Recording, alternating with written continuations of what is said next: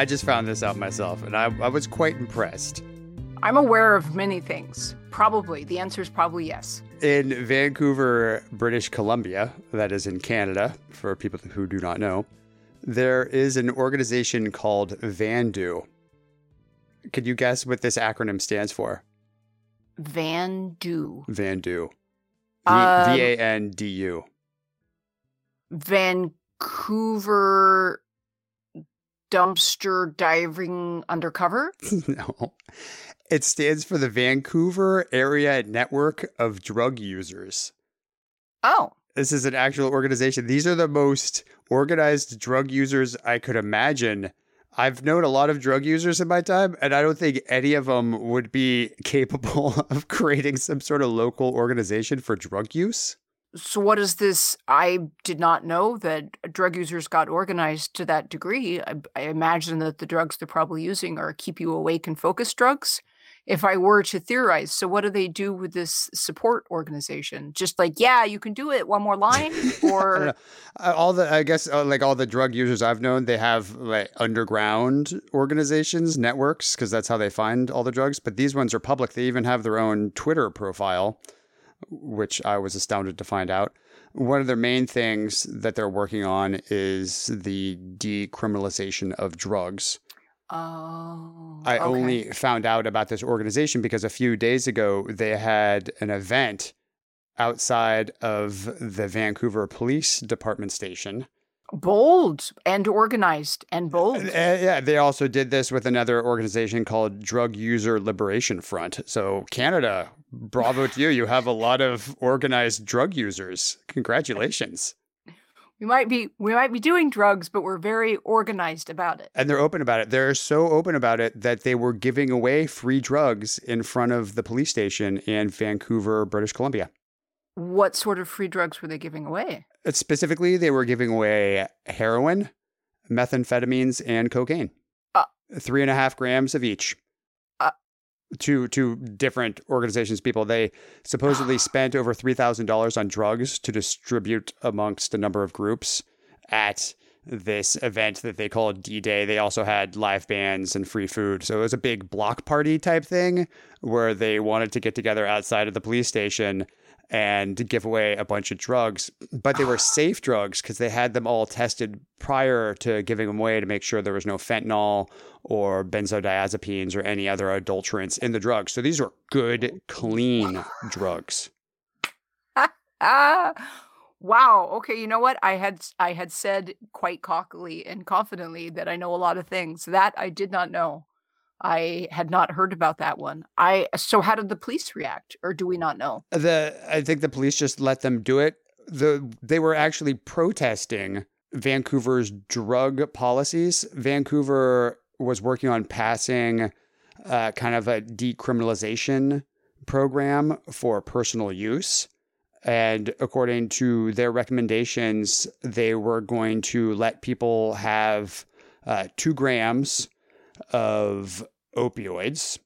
Uh, this is like what they consider to be a personal use over three days. So they did some, the, the city of Vancouver did some research and it's like, oh, this is the amount of drugs somebody would need for personal use over three days. Just saying, okay, we're going to decriminalize it some. We still don't want people dealing drugs, but you could carry an amount that would be a decent three day supply. So they figure two grams of opioids like heroin, three grams for cocaine, uh, one gram or 10 rocks for crack, and 1.5 grams for meth. They were saying that these laws, this Vancouver organization of drug users, are saying, no, no, no, that's not enough. We need to use a lot more drugs than that. That's why they specifically gave out three and a half grams of each of these drugs, thereby breaking the ordinance, being like, we're going to Oh. give out a little bit more than the most uh, lenient one of the the three grams for cocaine. They're like, no, we're giving away three and a half grams. What are you going to do? And it seems that, from what I can find, the police didn't really do anything about it. So I- what they're saying is that, like Vancouver, sure, you're going soft on drug use, which is great. You're decriminalizing it, but you're not decriminalizing it enough. We need a bigger three day supply of drugs. You're you're going soft, but not soft enough. Yeah. Okay. And that's, right. That's what they were protesting. So I was surprised that they got together and they gave out a bunch of drugs just a couple days ago. a while back on the podcast, we actually featured that professor that had written a book, uh, that uh, Ivy League professor who had written a book touting the the joys and benefits of using heroin. hmm And so eh, I didn't know a lot of PhD earners that are college professors and also are big advocates on heroin use, but this guy was. So, as these organized people show, you can do drugs, be very passionate about doing drugs, and also run a Twitter account and have a support group and get together and do protests. I do like the fact that they were so organized that they knew ahead of time to test for the purity. Um, it's very considerate of them. Oh, it is. Oh, the, well, the, one of the reasons why Vancouver started this program was to decrease the health issue that a lot of cities are facing because a lot of the drugs are adulterated, especially with fentanyl, and Right. there's a huge overdose problem going on. So, more and more decriminalization, more and more legalization. And it's been shown over and over again give people a place where they can safely shoot up, have them able to access free drug testing. People are still going to use drugs. And if they're criminalized and they have to go find them in the streets, then you have no idea what is actually in them. It's not like pharmaceuticals. Prohibition in America showed us that people are, if something's forbidden, you're more likely to want to do it. And so many more people got ill because there wasn't quality control. People were just brewing things in their bathtubs. Bathtub And, gin. and people ended up blind. They ended up paralyzed. They ended up dead. As like, oh, well, if we don't make it illegal and if we if we decriminalize it, actually less people will die and there's tax revenue. It's true. Right. You had a little callback to us talking about the professor. I have another little callback from last week. I talked a lot about Chinese eunuchs, yes, you did. The Preciouses. the precious, the three preciouses. I Yeah. didn't make it clear enough for those who listened last week who were our Patreon supporters. Thank you very much for tuning in and listening. This is the free one. This is the every other episode that's going out to the general public. Hey, how you doing? This is TC Rollins and This is Rain DeGrey. Hi, general public. thanks for joining us this week. In case you missed it last week because you're not on our Patreon, I talked a lot about the Chinese eunuchs. I guess I didn't make it clear enough that the Chinese eunuchs lost their balls and their penises. Uh, the the Romans they kept the dick, took the balls, and a lot of other European people that had eunuchs they allowed them to keep their dick, but the Chinese they took everything. And peeing was an issue. Yes, and they, they it was a very thorough raising of the ground, as it were. Yes. This led me, after we looked at the Chinese eunuchs, to go and explore eunuchs more. And yes, I know, I know. And, and of course, as with everything, there are large internet forums for eunuchs or fans of eunuchs or people that just want to write uh, eunuch fan fiction. Uh, uh, yes. Being a eunuch is actually a really it's not an uncommon fantasy. A lot of people loop on the idea of that of being forced to I've had people email me and beg me to castrate them because their deepest desire is to be a eunuch. Yeah, I was astounded to find out that there is such an underground community of people dedicated to it. There's numerous websites like eunuch.org where people can share their interest in becoming a eunuch. Where it does cross the line, and what I was going to talk about this week, is a man in Australia just got a suspended sentence because he was on some of these websites for eunuchs and he advertised his ability to castrate people. He had a couple people take him up on his offer for castration. And this isn't unique because last year there was a man in Florida that was also arrested for castrating another man. So there are people out there that are so desperate to become castrated that they will contact strangers online and say, Hey, will you cut my balls off? We actually covered that in a podcast a while back, that really famous German case of this man who badly, badly wanted to have his dick cut off. And Mm. he actually well, he wanted the guy to eat it, right?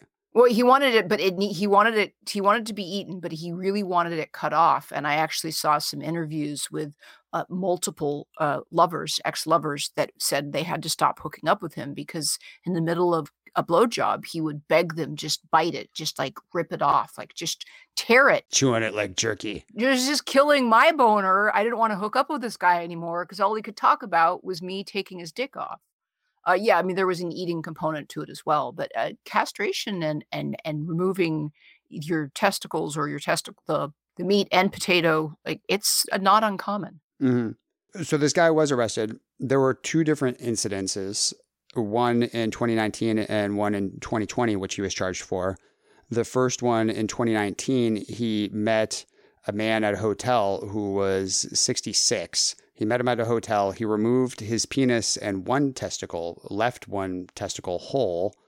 And the guy then went and I guess got sewn up afterwards. About a year later, he met up with the guy again and removed the other testicle. Oh. So I guess he just decided, hey, I'm ready for the whole thing. So he was like, I'm not going to make you commit to the entire thing like we'll just do we'll just do like 75% and if you really feel down for it we can go all in and do 100% yes so it was thoughtful of him to leave one testicle behind while you make up your mind whether or not you want to go forward. Yes. It happened again in 2020 he met up with another man in a hostel. They met up in a backpacking hostel where he uh, then proceeded to remove this man's testicles. The procedure is actually called an orchiectomy which is the surgical removal of one or both testicles. If anybody is wants to know the medical definition for castration, orchiectomy. We are here with the knowledge for your ear holes. You're welcome. Yes, orchiectomy. So he met up with this man at the hostel. He removed his testicles and flushed them down the toilet to ensure that he would never be able to be made whole again. Unfortunately, there was some complications, so he had to call paramedics to come and help the man because of severe mm. bleeding. It was then that the police were notified. They arrested the man, searched his house, and they found the penis and one testicle in his freezer from the previous man. So he was keeping his trophy. I'm surprised that the second time around he didn't try and also keep the trophy and he actually flushed it down. I don't know if this was on the man's request because he wanted oh, to make oh, sure. Oh, okay. Uh, he he he felt like ever since he was a kid, he said he didn't like having a penis. Okay. Yeah. It went to trial. The two people actually testified on his behalf to the older one saying that he felt great now. He really thanked this man for doing it and the trial hinged on the consensual aspect of it because they sought oh. him out. He advertised that oh. they sought him out. It was completely consensual. He's like, "You want me to remove your junk?" They're like, "Yeah." And he's like, "Okay, I'll remove your junk." So it was consensual. So they're like, "Do what do we charge him with?" Because it wasn't like assault and mangling somebody. What the judge finally said is like, "You aren't." Trained to you do are, this. aren't a licensed yeah, doctor. You're not medically so you're, trained to do this. You're practicing medicine without a license. Yeah. But these guys had to seek out somebody like him because they couldn't get their balls removed through normal legal routes. Because most people, if you go to your neighborhood family doctor, would be like, "Yo, doc, you know, can you remove these dangly things? They're I yeah. don't like them." Most doctors are gonna be, like, "Whoa, no, no, thank you." So they had to seek this guy out on these underground online forums to do this eventually he got a suspended sentence from the judge. He'd been in custody for about a year since he'd been arrested last year for meeting this guy in a hostel to remove his balls. Imagine you're trying to backpack, it's been a long day, you're in a new country and someone's getting their testicles removed down the hallway like and starts bleeding everywhere and like the nuts get flushed down. Uh, it's then the paramedics show up and you're like I just wanted a restful night's sleep. Yeah. Uh, but no sleep for you because of the missing testicles. These guys were just looking to be emasculated, is all. it's funny that you mention emasculating because I have something, it's a little different, but it does also refer to emasculation. But in this case, not a desire for it, but a fear of it. Okay. As it turns out, there is more than zero men on this planet who believe that it is gross and gay and emasculating to wipe your ass. Oh yeah, no, that's completely gay. I believe it. Yeah. Ew. So That's why I pay other people to do it. Oh, okay. All right. So that you don't, you know, Oh, yes. Stimulate, you know, the devil's doorknob. I don't even touch my own dick because that would be gay. It would Oh, be, right, you know, akin to, Yeah. you know, I'm, I'm fucking with you. You know that. I touch my own dick all the time. well, um, And I wipe my butt.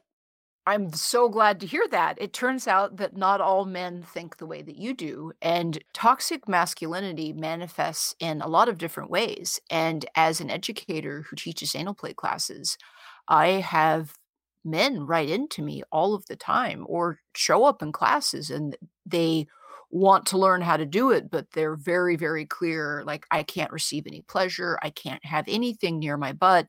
If that were to happen, I would then be gay. So my- wait, wait, wait. Let me get this straight. So they want to engage in anal play, but No, no, no, with women. anal play. No, no, no. You're not tracking me. With they come to a class to learn how to do anal play, but they would be doing it to a partner, a female-bodied partner. Oh, okay. they themselves could never receive it because receiving it would make them the gay. Yes. So they can show up to an anal play class and they want to get better at it, but it's like I would be drilling her in a very hetero masculine way. Nothing anywhere near my butt. Yes.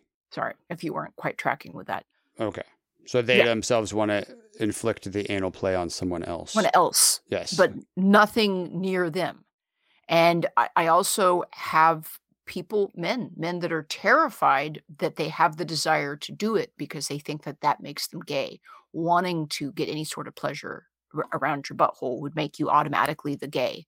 And my counter always is what is the gender of the person doing it to you? Are they a woman? If they are a woman and they are touching your butt, it's not gay. And there's nothing wrong if it's gay, but if it's a woman touching your butt, it's not gay. or if it's yourself touching your butt. It's but then, also but then I know that it's a man touching your own. right. Touching your Well, butt, and that, and that's that's where strap yourselves in, folks, because it's going to get a little nasty. Evidently, there are more than zero men on this planet who refuse to wipe their asses because they believe doing so is unmanly and is gay.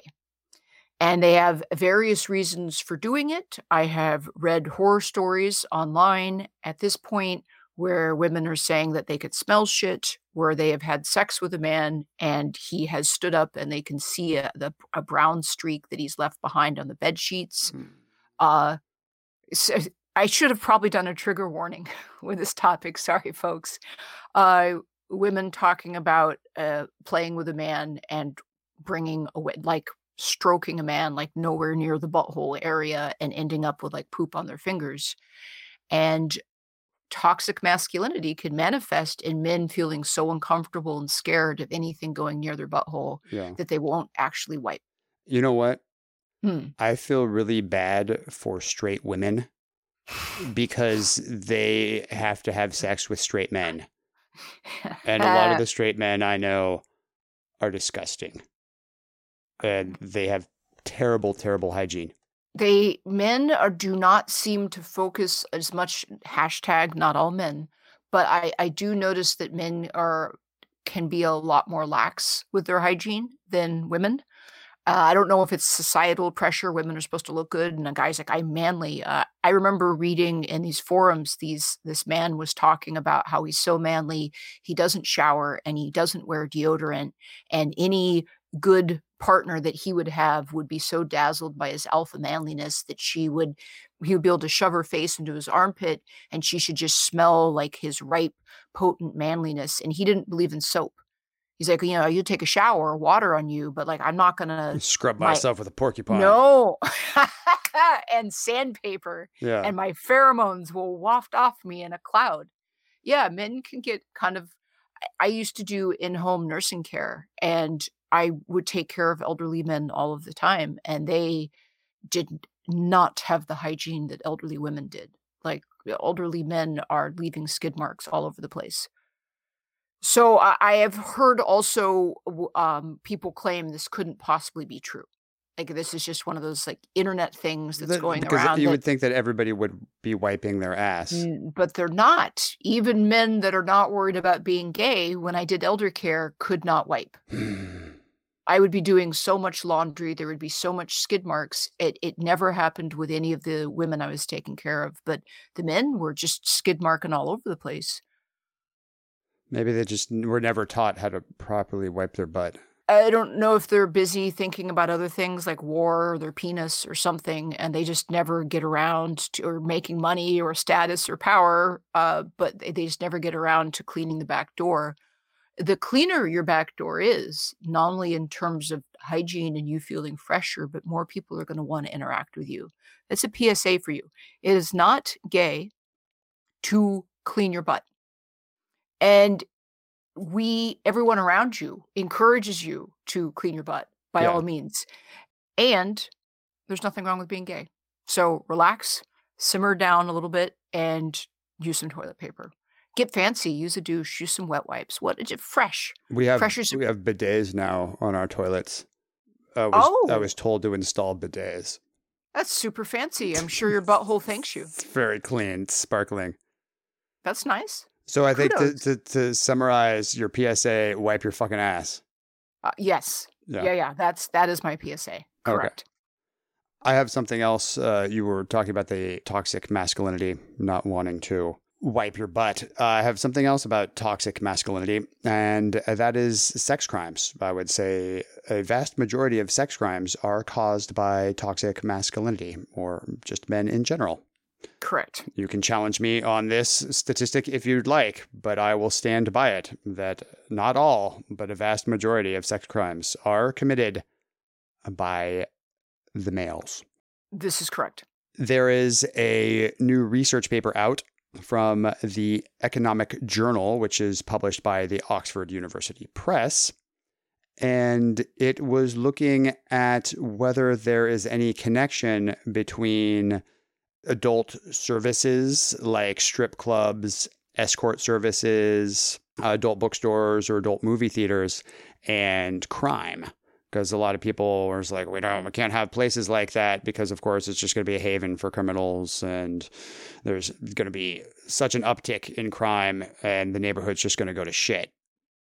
They studied New York City from January 1st, 2004 through June 29th, 2012, um, because it is broken up by precinct and they can look at, from precinct to precinct at the crime statistics in the different precincts over that period of time.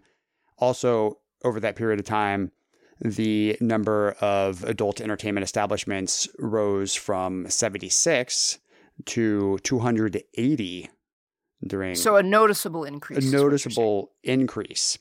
What is really interesting is they found that the presence of an adult entertainment establishment in a given precinct led to a 13% reduction in sex crimes in just one week after it opened. That's very effective. It's draining the venom. It's draining the venom. They also wanted to see if this was an overall reduction in all crime, but it wasn't. It was just particularly for Sex sex crimes. Yeah, they looked at the establishments. It didn't affect any other types of crime. So they couldn't attribute it to more policing in the areas. Also, the sex crimes in adjacent precincts that didn't have adult establishments didn't increase. So it didn't move from one precinct to another. They just saw a marked oh, decline De- decline in that where area. that was a safe revenue and an outlet. Yes. Huh. So strip clubs and brothels are good for you. Or they're good for preventing sex crimes. I think we've discussed this probably before. I think that most of the people listening would probably agree that, you know, open up, uh, I would say to keep America safer, we should open up a strip club on every corner. And we are just guaranteed to see a huge marked reduction in sex crimes. We should open them up right next to every single Starbucks. Then we'll all be awake and there won't be any sex crimes. Well, anybody that's seen Idiocracy would know that Starbucks in the future is a strip club. So I like that Yes. connection. So yeah, Yeah, yeah, turn, yeah. tur- what you're saying is turn every Starbucks into a strip club, into a place where people can get together and do sexy dancing, and we will virtually eliminate crime in this country. At least, well, at least sex crimes in this country. Yes, sure. That's what I'm saying. Let's make it happen. So it is decreed. Yeah, I like it. Speaking of dancing, Yes. speaking of sexy dancing, Okay. Dirty dancing, if you will. right, right, right. When you think of sexy dancing, do you think of tarantulas? I don't. I think of nobody ever puts baby in the corner. well, obviously, then you're not Italian. I'm not. As it turns out, there was a town in Italy that had essentially tarantulas, uh, a wolf spider, and it was a huge issue where people were getting bitten between the 15th and the 17th centuries. I hate it And when it- I get bitten between the 15th and 17th century. But- What? What? what? Between the 15th and the 17th centuries in Italy, there was this huge epidemic going around where supposedly people, basically lower income, attractive younger women, were getting bitten by these wolf spiders, and the poison would be in their blood, and there'd be no cure in the 15th century. What are you going to do when you've been bitten by a venomous spider? And it turns out the cure was this frenzied dancing called the tarantella, where a, a woman afflicted with this poisonous spider bite would how do you get the poison out of her veins it's not like you had like anti-venom injections you could give someone You gotta suck out the poison. well, uh, probably some sucking and some injections might have helped her, but she couldn't access that. So a bunch of musicians would get together and they would start pl- playing these different, really fast, high tempo beats until they found whatever was the right rhythm for this particular woman that was infected and plagued with this poison in her veins and then she would start to dance to the beat of whatever the beat was that was right for her and in dancing herself in this frenzied abandon until eventually she sunk to the ground unable to move just like a twitchy sweaty pile of flesh. And that was considered how she sweated out the poison after being bitten by the spider. Uh, the dance has since morphed and it is now a very common dance done at weddings. And it is these days considered uh, by most to be unlucky to do by yourself and you need to do it with a partner and it's uh, often a wedding dance which is an, an interesting journey for it to start with you've been bitten by a poisonous spider and unless we you do this frenzied solo uh, very sexual She's like, got a fever, and there's only She's got one and- one cure. You Yeah. gotta dance it out. Yes, yes. And and now you're not supposed to dance it by yourself. And I am proposing the theory that it was much like before vibrators were invented and women were having hysterics and the doctor would have to give them a pelvic massage, A medical And- orgasm. a medically induced orgasm because women were getting twitchy. Well, you know, in Italy in 1613, you know, we didn't have probably less access to medically induced pelvic massages, aka orgasms. So, what would you do with all that frenzied tension? Oh, I've been bitten by a poisonous spider. I must sweat out the fever. Quick, gather me some musicians and start playing at me, and I will dance. It's a good thing there's just out. random roving bands of musicians just waiting, Right. just walking around looking for some poor young maiden who's been bitten by a spider so they could Right. play the poison out of her. Yes. Yeah, yeah, she did. She got the poison drained out by one means or another.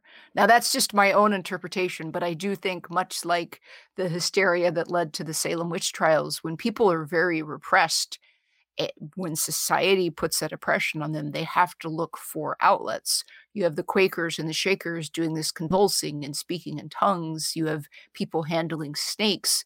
You have women giving these pelvic massages, and you've got the tarantula dance where you have to sweat out the poison and frenzied, probably highly sexual abandon. And it's all what are you going to do with that pent up energy? It's got to go somewhere. So the spider dance is Mm. Yeah. where it went. When the devil gets in you, you gotta gyrate him Mm. out. Yes, yes, lots of hip gyrations to get out the devil. The devil's very persistent. It'll probably come back, and you need to do more hip gyrations to get the devil out. hmm Anyhow, so if you had not heard of the of the highly sexual and frenzied get the poison out tarantula dance, now you have heard. I have. Speaking of mm-hmm. people trying to prevent people from having sex, we did talk about the Olympics a while back because they were giving out the 160,000 condoms to all of the Olympic athletes. But Here are they're, the condoms. they're not going to give the them to people until they leave. So that's that's the new Oh. thing is we're not going to give them any condoms while they're in Tokyo because they don't want people to be socializing. They want to keep the COVID levels down. So they will be giving them all the condoms, but I guess to take home with them. so no condoms for you while you're in Japan. Ah, yeah, good luck. I mean, the thing is that there are starting to be more outbreaks. I can understand them wanting to be concerned. So I can understand the vigilance, but all you're doing is people are going to fuck anyway, and they're going to do it unprotected. Yeah.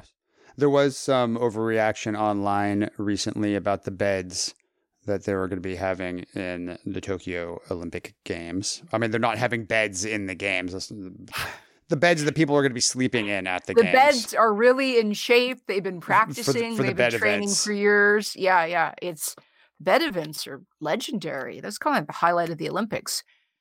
They are making these beds out of cardboard, and what went around was it fascinating. I mean, I understand because it's very buzzworthy. The concept that they have made these cardboard beds to only hold the weight of a single person. And if you add a second person to this cardboard bed, it collapses. So they supposedly created anti banging beds, which I thought was utterly fascinating. And I tried to research that a little. And you know, when you hear something that's too good to be true, and then it turns out to be too good to too be good true. to be true. Yeah. I actually watched a video clip of an Irish gymnast who is debunking the one person bed cardboard theory. And he does a full lunge and jumps on the bed and with great force and vigor in a very athletic manner. And the bed does not break. Well, yeah, that's what I read is that they can hold up to 200 kilograms, which is roughly about 440 pounds. So unless you're some sort of East German weightlifting champion, East German Two- East German two- women's weightlifting champion, Two East German weightlifting champions trying to bang in one bed with great vigor could maybe break the bed. yes. But these Olympic athletes are in the prime of fitness, and they probably only weigh about 100, 100 150, 160 pounds each. lean, athletic. So they're not going to be breaking any beds. I broke a bed once. It happens. The bed wasn't even cardboard. It collapsed right from under us. It does. Beds do break. Yeah, if you, you use them in the right way. I mean, I think there's probably enough to have a threesome in one of those beds. I mean, they're small. You look at them; they're just tiny little single beds. Or work with me You here on this. Push some beds together. you can right? push them together, or just take the mattress off the bed and do it on the floor. Oh, right, right, right. That's that's yeah. There's there's no anti-sex bed unless you're bundling people up. I don't think the Olympics are going to start bundling people up at the end of the night. No matter what the Olympics do, people are still going to fuck there, no matter how much they want to keep them apart. When people want to fuck, they will find a way to fuck. As the many, many humans on this planet can attest to, it's something that we're very passionate about as a species. Yes, as as we can tell, people have been fucking for millennia. And I don't think that they're going to be slowing down history, for soon. all of human history, we've been banging. Yes, you and I and everyone else listening right now are here because two people decided to fuck. Correct. Congratulations, you made it. We're going to end it there. That's with that thought in your mind of your parents having sex. You're welcome. we hope you have a great week. And we will talk at you next week. You have a sexy, jaunty salute for these people, I believe. It's jaunty, it's sexy, it's erect, it's engorged even. It's ready. Okay, here it is. I'm firing it off at you. Do enjoy. Catch you all next week. Bye bye.